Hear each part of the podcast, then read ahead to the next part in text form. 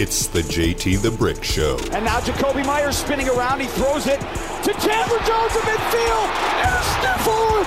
Chandler Jones racing towards the end zone. He scores! Oh my goodness! Broadcasting live from the Finley Cadillac Performance Studio. Now he leans towards the line, gets the snap. Raiders bring a blitz. He takes it off the middle, and he's wrapped up from behind.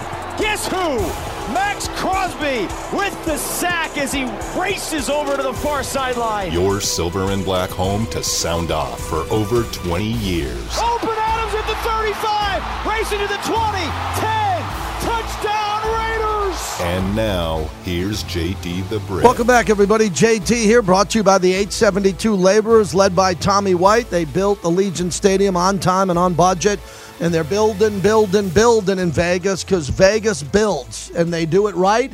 And people come here. It's conducive to business. Vegas, the 872 laborers, back with us again, proud partner of our show. So, our new show, new season kicks off on Tuesday. We'll do that on Tuesday, September 5th. My wedding anniversary, September 4th. We're off on Labor Day actually tell us we're off. No, no. Well, well, I want to come on. No, no, no. We're off. Everybody here deserves a day off, Labor Day, and we'll be back on Tuesday. And we're right into the grid. Uh, on Tuesday, our one of our big insiders, Paul Gutierrez, is on Tuesday. Haven't talked to Paul all summer. Give him a timeout. Give him a break. No need to talk. He does so much, so much content. We'll get him every other Tuesday, along with our other insiders that come in. So we're spacing them out. It'll start, and plus I have two Denver Bronco guests lined up. Okay, a play-by-play voice, Dave Logan, Brandon Krisztal is going to join us. We'll dive in with the voices of each team. I'll try to get a lot of the play-by-play voices to come in. Uh, this hour, we're going to spend some time talking about Gil Brandt, one of the NFL's greatest minds, passed away today at the age of 91 had a big impact on Vegas because he worked at Sports Fan Radio Network. And Gil did so much. He is credited with being the first in the NFL to use computers to enter number grades for prospects at each position and evaluations for the NFL draft, and the first to test prospects' mental makeup under pressure through psychological testing. That's what Gil did. So much so that he got a gold jacket. He's in the Hall of Fame, and he wasn't a coach, he wasn't an owner. He was a contributor in a massive way. Brandt said the Cowboys had a system in place that, quote, if we would follow the computer, we'd do it all right. And now look at the world today with computers and what's happening. And Gil Brandt was the first to see that.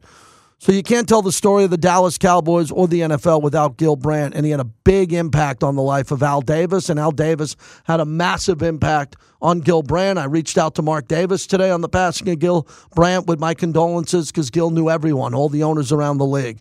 So today, you know, Gil helped Jerry Jones in his first NFL draft in 1989 when the Cowboys selected eventual Hall of Fame quarterback Troy Aikman with the first overall pick. Then Jerry fired Brandt after the draft, but the two men remained friends, and Brandt selected Jones to present him into the Hall of Fame in 2019. That's pretty heavy. The guy that fired him inducted him into the Pro Football Hall of Fame. Let that sink in for a second. And this came from Jerry Jones today. Gil Brandt set the standard for all scouts and personnel executives to follow and aspire to in the NFL. Jerry Jones said when he accepted the offer to present Brandt at his induction, quote, Gil changed the NFL in the draft room and is more than worthy of this recognition. So with all of that and what he did with Tex Schramm and the America's team of the Dallas Cowboys, it's a huge loss today here as we open up the show. Zig Fracassi joins us from NFL Radio, Mad Dog Sports Radio, longtime friend. And Zig, I met Gil probably right around when I met you when we were at Sports Fan Radio Network. We had that connection with him. JT, always a pleasure to be with you, my friend. And yeah, I mean, and for me, it's extra uh, personal because having grown up a Cowboys fan like I did, you know, over the years, you learn about the legend of a Tom Landry, a Tex Schramm, and then Gil Brandt. So then when you finally meet and then befriend one of your heroes and then became a mentor, a confidant, and everything like that, and I think half the wardrobe at one time I owned was uh, care packages from Gil. Uh, he was a genius, a mastermind, a you know just a total innovator to the scouting, the draft aspect of the NFL, he is a loss, but we celebrate because his life was grand indeed. Yeah, it must be a, an important day, obviously, for the family that we're in at Sirius XM and you at NFL Radio. Worked with Alex Marvez, yourself, everyone on that channel for uh, well over a decade, into a long period of time from the birth of the channel. He was very important as the lead NFL insider, and also, uh, even as he got older, Zig, he was on the road a lot at training camps, preseason. The guy had a work ethic like no other. JT, I'll tell you, they do the uh, training camp tour every year, and the guy just kept going and going like in his 80s. And I think even people would call in on the show and ask Gil, "How do you do it?" He's just he had that insatiable uh, appetite for football, and you know, JT, even after long after his uh, evaluation days, like you mentioned, he was a consultant. He was with us uh, for nearly 20 years, and you know, even though you know he wasn't in the league directly per se, Bill Belichick would seek his counsel. Mm-hmm. Jerry Jones, the man who fired him in '89, they became close friends. Jerry was his presenter at the Hall of Fame. Jerry was a confidant to him, so uh, even though he was out of it, if you will, for over 30 some years, his impact was still there with the people running the game today. And Zig Fracassi uh, joining us as we talk about the life of Gil Brandt. Now, I'm going to jump around here, but I want to mention this because when I went and when I was at the induction of Ken Stabler and recently Cliff Branch, they passed away both much sooner than we expected, and they weren't there at their Hall of Fame induction. And it was great that Gil was able to be alive. It took too long. He should have been wearing a gold jacket for 20 plus years before that. It took way too long. But when he put on that gold jacket and we saw him in Canton, touch on that. And when you bumped into him after that, and you could call him Hall of Famer. Yeah, and you know, even before that, JT, uh, the night before they had a uh, special party for him, and you know, with friends and all that. And I had a chance to chat with him then, and you just tell that uh, it was the crowning glory to a career that you know featured, gosh, 20 straight winning seasons, uh, 18 of those years in the playoffs, multiple championship games, five Super Bowls, two Super Bowl championships. But uh, I agree with you. He should have probably been in long, long before he actually was. But when that day came around, it was uh, super special uh, because it was the crowning achievement. Because mm-hmm. I think there was he did everything else, JT, except wear that gold jacket. Once he did, then you could say everything was complete. Zig Fracassi's our guest. You said that beautifully because some people don't need a gold jacket. If John Madden didn't get one, you know that would have been it would have been an injustice. But John Madden went on to a brilliant broadcast career. He Absolutely. won a Super Bowl, a coach. But for a guy like Gil, Gil, I think the getting the gold jacket proved how great he was. And that's important in the contributor category that if you're not a head coach and you didn't play in the game, what is your path to the Hall of Fame? And Gil had a beautiful path. Uh, first memories for me, and again, you know, I go back to Sports Fan Radio in 1996. And when I got hired, and I remember that the studios in Tropicana, Gil would be there. And I know that Charlie Barker hired him and the people behind Sports Fan Radio and they would bring him out to events in Vegas. And Vegas is nothing like it is now with an NFL team and the Super Bowl here. But Gil would come out there, and I just remember when I was brand new at this, didn't know how, didn't know anything. He loved to talk football with everybody. He respected my opinion early. I was asking him questions back, and he was easy to become a friend with. And I don't say that often in the business we're in. Sometimes you meet someone, you're like, hey, we're good. I know you at radio, you're not going to be a friend of mine. We became friends with Gil, and Gil really cared about our our lineage and what we were going to do with our careers. I know you'd agree with that. Oh, I, I could. I don't know if I can add anything to that because that's the way that he was, and you would get the phone call from him and just say, "Zig, how you doing, man?" And then everything like that, everything good, and then he'd say, "You know what? Let me tell you something. I always love that draw. Let me tell you something." And I always remember that he says, uh, "You're doing a great job." And when I heard that from him, JT, with due respect to program directors, your producers, and everything like that, when Gil Brandt said, You're doing a good job, that was enough right there. It was like my big pat on the back for the yeah. day. And when when you got a legend like that who both of us became friendly with and a colleague with. Mm-hmm. Don't get much better than that, my friend. Yeah, it doesn't. I'd be on Radio Row and he'd be getting ready to go do a Radio Row hit, and I'd say, Gil, we good? Yeah, just tell me when. I go, whenever. And he'd come back 20 minutes later, an hour later, and we'd yep. sit down and we'd do 10 minutes, and it was just fantastic because he was always up to speed. Wrapping it up with Zig Fracassi, while I have you here, a couple of issues. First with the Cowboys.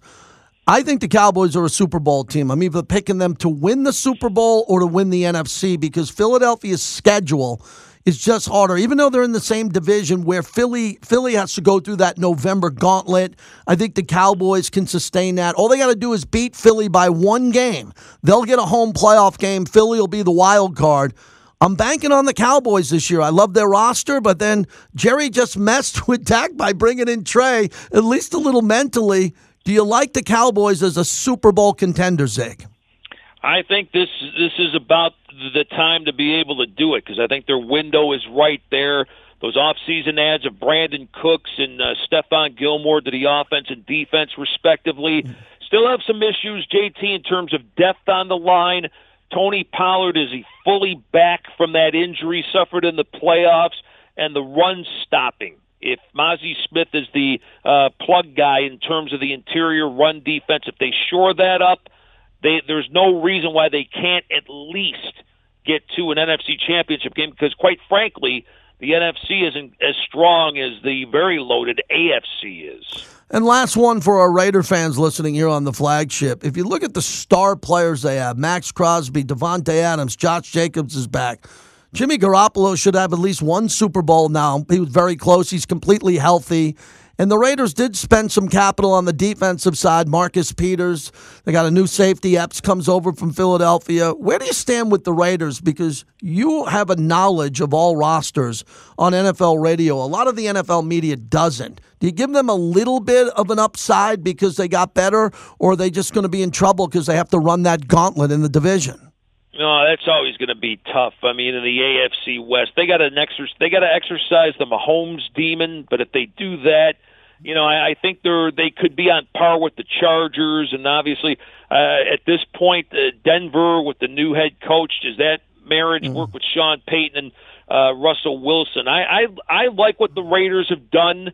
Uh, I'm hoping JT that for your sake and everybody else's sake in Vegas that they get back to at least contending for a wild card spot. No, by the way, I've been on that Aidan O'Connell train a little before everyone else was.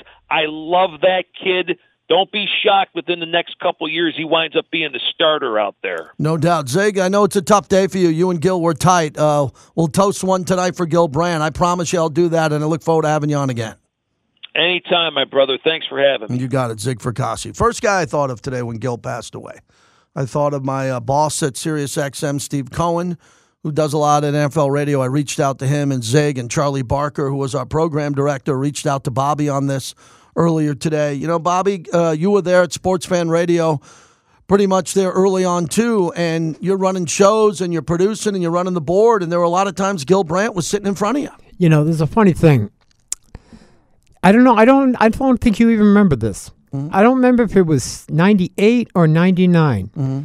We, we used to bitch constantly because we were like the overnight show. We could never get a live guest to save our souls. And we would complain about it constantly to the bosses and all that kind of thing.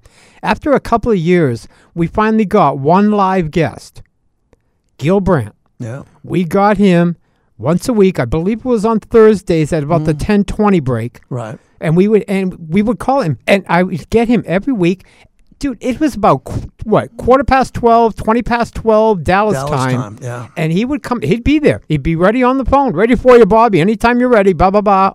Every, and he never missed a damn week that yeah. whole year. Yeah, no doubt. I forgot about that. Appreciate you saying that. He was an insider for us. And, you know, I ended up getting Jim Brown, the greatest football player of all time, for five years on an exclusive. I had Gil Brandt. I co hosted the Pete Rose show with the all time hit king.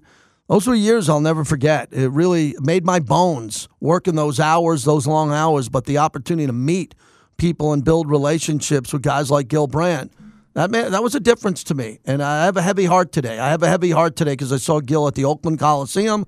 I saw Gil at every Super Bowl that I went to, Radio Row, and most importantly in Canton. And the one thing I liked about Gil is he was always cool about it. When I call him up, he was Mm, yeah, always nice. nice guy. There's some guys you call him, they're a little dicey, they're a little flaky. Gil was always straight on the money, ready to go, no baloney. Yeah, you're right. You uh, you take phone calls from callers, and you have to take calls, and you have to reach out to people that are supposed to come on radio, and sometimes mm-hmm. they forget. Sometimes they're cranky. Sometimes they're not in the mood. Mm-hmm. Uh, all of the above. All of the above. Rest in peace to Gil Brandt. I put, put up a post on Facebook at JT the Brick. And again, nice to talk to Zig Fracassi for a few minutes. We're going to have the Brew Crew, Ray Brewer, at the bottom of the hour. He does so much here in town with high school sports, high school football, high school basketball. Uh, Bishop Gorman's got a huge game on Friday night. They're ranked number two nationally. And when I moved to town, back to town full time here in 2009, I've been here a long time, but 09 is when I moved back.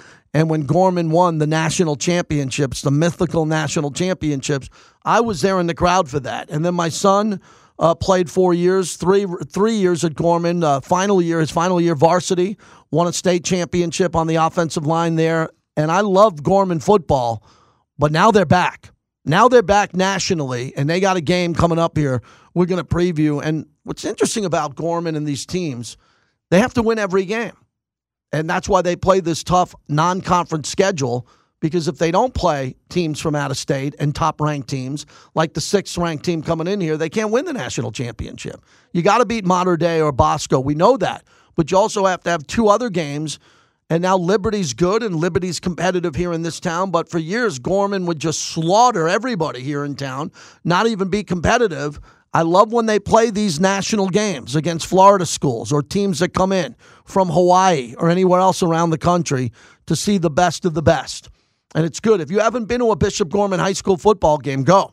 If you're in if you're anywhere in town and you hear my voice or you're out of market and you're coming into town, you go to Fertitta Field, you go to that stadium, you see the television cameras there, the lights when there's a national game.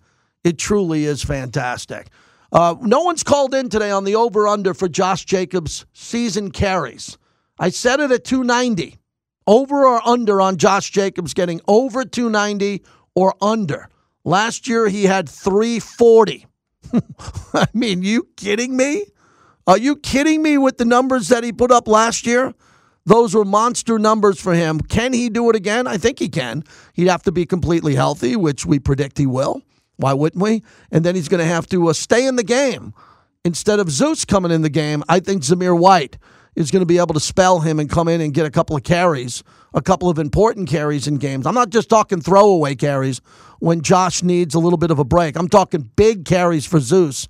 Last year, Josh Jacobs, 17 games, 340 carries, 1,653 yards, 12 touchdowns on the ground, only two fumbles on the year. And receiving wise for Josh Jacobs last year, he had seven, uh, he had 53 receptions, 400 yards even, no touchdowns.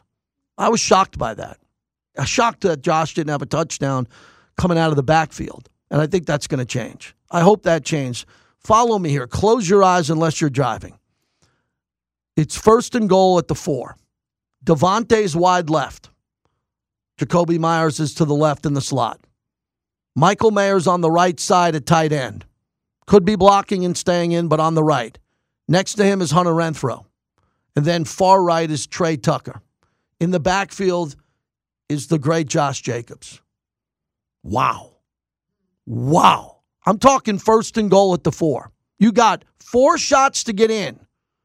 What do you do? First down, do you hand it off to Josh? See if he can run in, part it with the blocking, touchdown? First down, do you throw a high point pass to Davante? If there's not a safety over there and he's one on one. How about a fake pivot throw? How about moving your hips and faking to Davante? And then Jimmy just going boom. Michael Mayer, four yards by himself, sitting down in the end zone, touchdown. And how about the great Hunter Renfrow on a release where he ducks his head to the left, pivots to the right, and goes down low and gets a touchdown? How is this team going to be stopped on first and goal at the four with Josh Jacobs, Michael Mayer, Jakobi Meyers, Davante Adams, Jimmy Garoppolo, Hunter Renfrow, and Tre Tucker on a fake jet sweep? You can't. You got to get to the point. You got to get to the point where you look at this offense and go, they can't be stopped. Forget about a Carlson kick. We're going for it on four downs in a row. We're only going to need two to get in. And uh, maybe Josh Jacobs and the train behind Jakob, the fullback, is the way to go. But don't tell me this offense doesn't know what to do. No, no, no. No, this offense has the plays. Run the play. Run it perfectly in practice and run it in the game. Get in and out of the huddle quickly. Be violent up front with an offensive line. When we come back, Ray Brewer will join us at the bottom of the hour. Looking forward to talking to him about this high school football season that's upon us. And he'll also tell you about the NFL players from the Valley here in Vegas. I got the state of the team tonight for our great season ticket holders, PSL holders, the owners of the tickets of the Raider Nation. State of the team tonight. And you'll be able to catch that. We'll tell you all about that. I'm ready to roll. Big day today in the Raider Nation.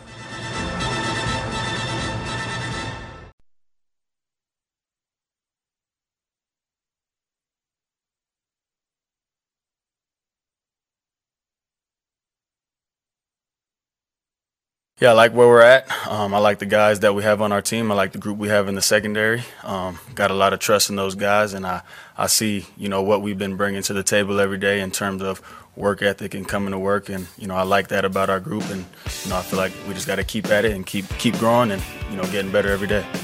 It's Marcus Epps. I'm on him to have a big year. He played all the games with the Eagles. The Eagles went on to the Super Bowl. So he's got to have everyone lined up right. He's got to make plays. He's been locked in with Tre'von Moehrig, which is a big deal.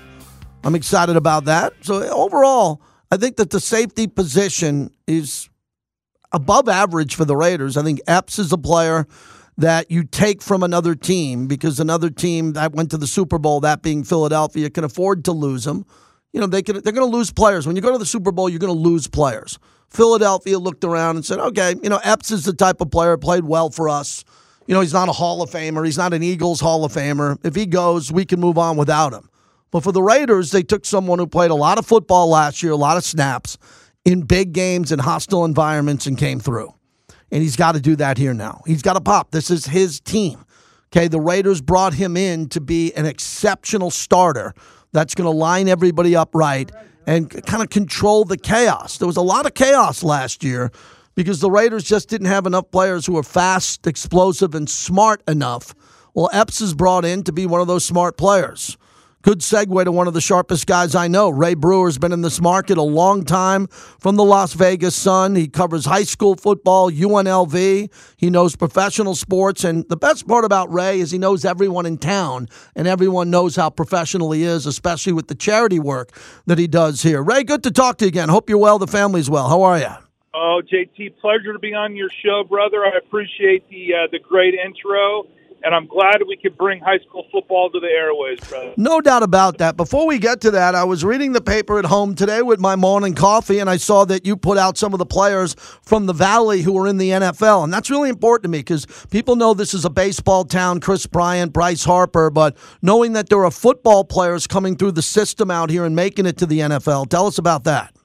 Yeah, it is. It's great. We've got a, a good dozen uh, Las Vegas products in the NFL, and it's it's not just Bishop Gorman. It's you know Lawrence Guy from the Patriots who went to Western High School, or Rhamondre Stevenson from the Patriots who went to Centennial High School, or Foothill High's Miles Killebrew, who's like uh, one of the best special teams players in the uh, in the National Football League, and it just it goes to show how how good we are at, at high school football. And when you see all these recruits coming in, uh, college recruiters to to get kids, it, it's powerful to see. And uh, we we play good ball here. It, it's really awesome, man. Yeah, I see Will Hernandez, Chaparral, some of the the locals here that are out there. You mentioned Killebrew and what he does, no doubt about it. And Ronnie Stanley, I want to go back to Ronnie, getting to know him a little bit in his years at Gorman and watching him play. He he kind of had a Hall of Fame career going. I'm not reaching there. Hall of Fame career going, but he's got nicked up the last couple of years. I'd really like to see him get it back on track again. He's an underrated player, but not amongst his peers. He's a big guy, and when he's healthy, one of the best to play the position. Yeah, I, I hate that he had that leg injury yeah. linger in the last two years. glad that he got the big contract right before he got injured.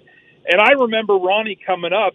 He was one of those guys that played football and basketball for Gorman. So nationally ranked program for two sports. And he was a key player. He could have went D1 in basketball as well. Great kid, super competitive, long arms. Went to Notre Dame, had a great college career. Was in the national championship game as a a true freshman. And I'm hoping now that he's healthy, he could kind of help be uh, a spark there for the Ravens, get Lamar Jackson up tight.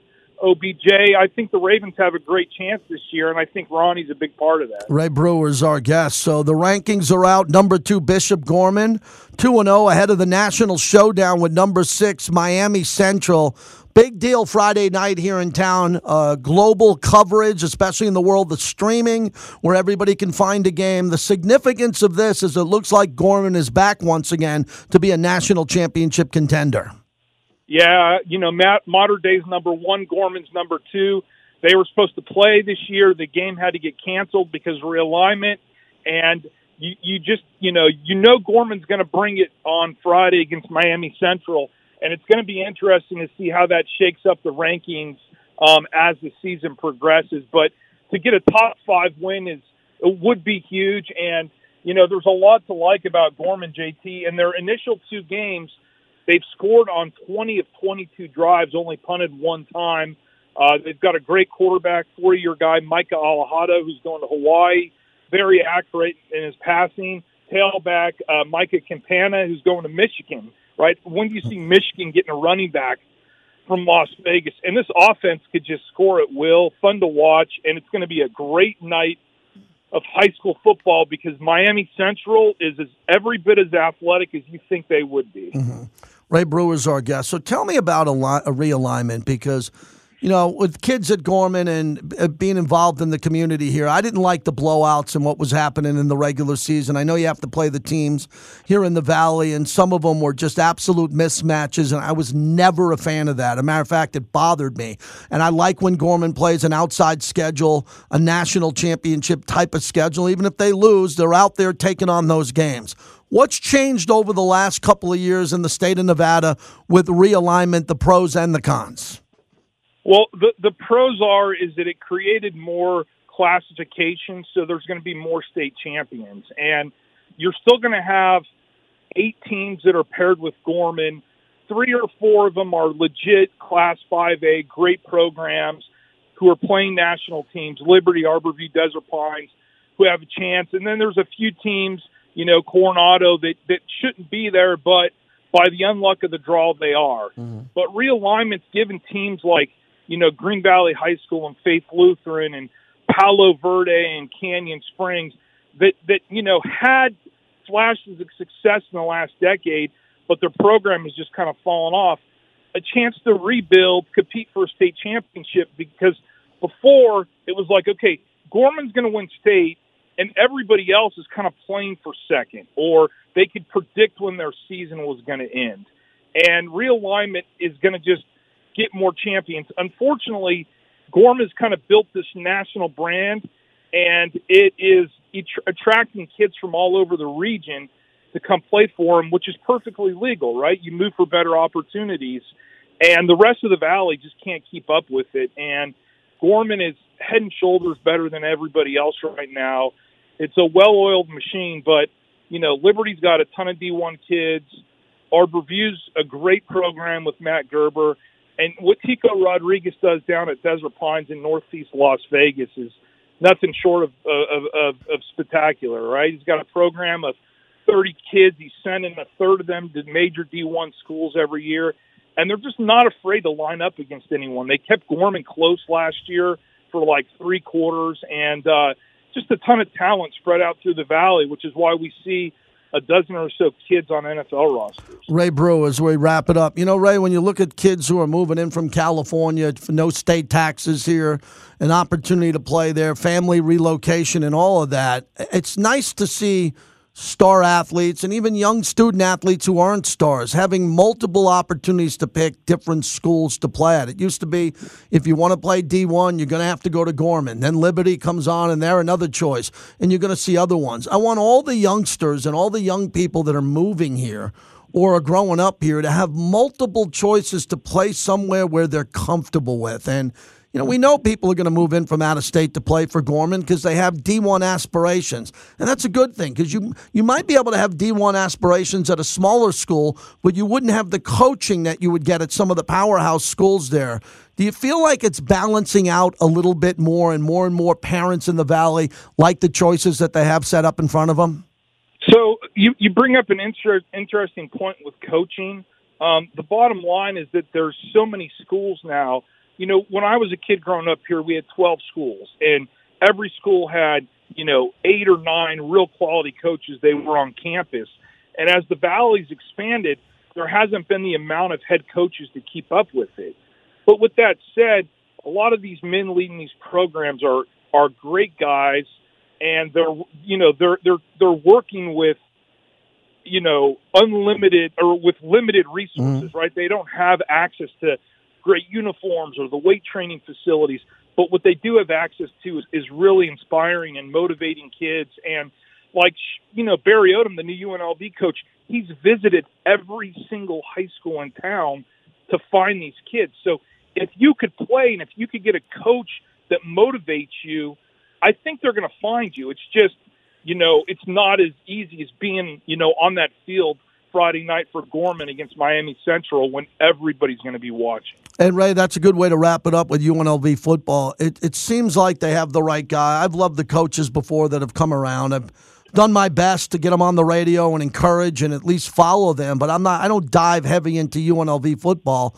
But this coach, as you talked about, trying to dig in with the high school teams here, nationally recruit on top of it. Allegiant Stadium, I'm so proud of Allegiant Stadium and what Mark Davis has done here, along with the city. This has got to work for UNLV football. It's got to be the difference in getting a recruit that's going to play at a place like Allegiant and go, you know something, that's enough for me. The program's okay. I like the coach, but I want to play in an atmosphere like that. Is that helping the program going forward? Does it feel different for you coming into this season for the Rebels? So I think this is going to be the first kind of like four year class that's had the ability to be recruited to the Fertitta football complex on the campus and Allegiant Stadium, best facilities in the Mountain West. And, and you're dead on. You've got this great facility in Allegiant Stadium. Who wouldn't want to play on the Las Vegas Strip in a $2 billion stadium and with a pro team looking at you every step of the way to mm-hmm. evaluate you? Uh, for potentially joining the league. UNLV has a huge edge, and it's going to be interesting to see how that evolves over time. It's not just going to be overnight; it's going to build through classes, and and and I think Barry Odom's the guy to get it done. So it's it's going to get in very interesting here in the next few years. Ray, have a good time. I know you'll be at the Gorman game, and there'll be a gold jacket on the sideline. I know there's going to be a lot of people, a lot of eyeballs at Fertitta Field for this game. It's a big one, and we'll look for your preview and on top of your recap. And great to catch up with you again. We got to do this more often. Thank you so much for promoting the kids, JT. I appreciate you. You got it. There's Ray Brewer. Does an unbelievable job in town here. There's so many people that do so many great jobs in this town, from MC work to the work that they do as journalists to, to being out there. But what Ray does is he helps these high school kids and he gives them a showcase and gives them the ability to be seen. And that's a great legacy. He's got a lot of going. He got a lot going on from first time I worked with him, and I'm real proud of his success. Good guy, Ray Brewer. There, give him a follow there, and he's a guy that will tell you what's going to happen in high school football here better than anyone in town, or one of the best in town, because there's a few that are at the next level, and we'll see what Gorman does coming into this game. My sons are driving back from Phoenix. They're both out there today, and they're coming back to go to the game. So they'll be at that game, and I'm excited to see how this game plays out. If Gorman wins big, I mean big, by multiple touchdowns here, you know, they're still going to have to wait on what happens with Mater Dei, But the fact that they're not playing and what could happen if Mater Dei runs the table, it's tough not to give them the mythical naf- national championship. But I've always thought Mater Dei has a tough schedule locally in Los Angeles that they're going to have to fight through. Hey, uh, Josh McDaniels was on Bussing with the Boys. I haven't downloaded the entire interview, but here's a piece of it. What about playing sound defense? Mm-hmm. Does he play a lot of that? He does now, uh, yeah, but but you know that's a great question because you know when you have a guy when you have a guy like that, um, you you build your defense around people like that, and so to try to take him and say, hey, just do this and don't be as good as you could be because it fits something on the whiteboard. I don't really know what you know. What's the point of that? Yeah. When you have a guy like it's like saying, hey, Randy Moss here's what I want you to do. I want you to run some curls and some short routes because that's what we do. Right. Well, when you have Randy, you you go deep and you draw different routes that are different for him, and then you build the rest of the offense around him. I'd say the same thing about Maxx with defense is okay, in order for him to be as great as he can be, which would help our team, then we got to build the rest of it around him. So, hey, if we want to give him a little freedom to go inside or outside, that's fine as long as the rest of them know about it. Right. And that's what we're trying to do as we go into our second year here. We know him a lot more. Uh, Josh McDaniels with bussing with the boys and a good deep dive conversation. Those guys know Dave Ziegler really well, and that's a good interview there. Talking about Maxx Crosby and how to build the defense around Maxx so Maxx can be more valuable and I think be more productive. How do you make Maxx more productive? You got to get the double team off of him, and you need someone on the other side taking a double team from time to time, and that's why they drafted a disruptor in Tyree Wilson, a guy who's supposed to play big. Chandler Jones has to play bigger than he's done in the past. And we're still waiting for these defensive tackles to do a big job. If they get a good pass rush up the middle and the rotation is good, so you can bring in Nesta Jade Silvera, get him out of the game, bring in someone else on second down, get him out of the game, keep rotating fresh bodies. One of these Byron Young defensive tackles are eventually going to click here. I don't care about the practice squad defensive tackles. I care that they're Raiders. Once a Raider, always a Raider. I care about the tackles that make the team on the 54 man roster now and could possibly be Pro Bowlers. We got to find someone since Darrell Russell, may he rest in peace, that could come in here and have an impact. All right, so tonight I'll be the MC of the state of the team. If you're a Raider fan and you're a season ticket holder, you should know about it already. Uh, that'll be tonight at 5:30. It'll end at about 6:40. So it's a good hour. Uh, Sandra Douglas Morgan, the president of the team, will have a conversation with her to kick it off, and then we'll get Josh McDaniels and Dave Ziegler at the same time. I'll sit down with them on a stage inside the practice facility, and we're going to talk. And we got a lot of videos that we're going to throw to. So we'll talk a couple questions, and then we'll throw to a video of training camp or a video of the draft, and then everyone will see some really good content. Then it'll come back to our discussion. We'll take a portion of that tomorrow and play it here on the radio. Really looking forward to seeing how that sounds on the radio because the Raiders are going to make it look really good for TV, but we'll have a piece of that tomorrow. Also, my brand new podcast at JT and Looney. We're taking some of that tomorrow, about 15 minutes of it, going to insert it into our last uh, Friday show of the preseason, I guess, on Tom Cruise. Is he the greatest actor now of all time? Of all time. Did he pass Brando, De Niro? Did he pass them because of his dramatic work, which is excellent, but his stunt work and his action movies?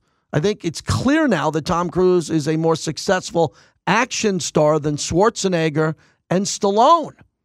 So he's got that category, and he's got the category of Rain Man, A Few Good Men, Born on the Fourth of July, and great movies. How in God's name does Brad Pitt have an Academy Award, not Tom Cruise? Tom Cruise is going to have to wait for one of those lifetime achievement ones. Looney and I broke it down with Jackson Murphy, the famed young film critic. We were talking, interviewing him when he was 14 years old. Now he's 25. it was a good conversation. The podcast is up there, fresh and ready to go. JT and Looney, wherever you download your podcast. How hot is it today, Bobby? What's going on? I'm going to Palm Desert to play a little bit of golf over the weekend. It's normally hotter there than in Vegas. This heat wave. I thought we were done with the heat. It's back.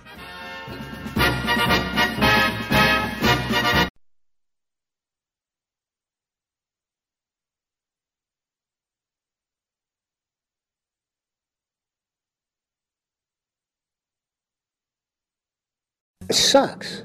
It sucks for the Colts. It sucks for Jonathan Taylor, and it sucks for our fans.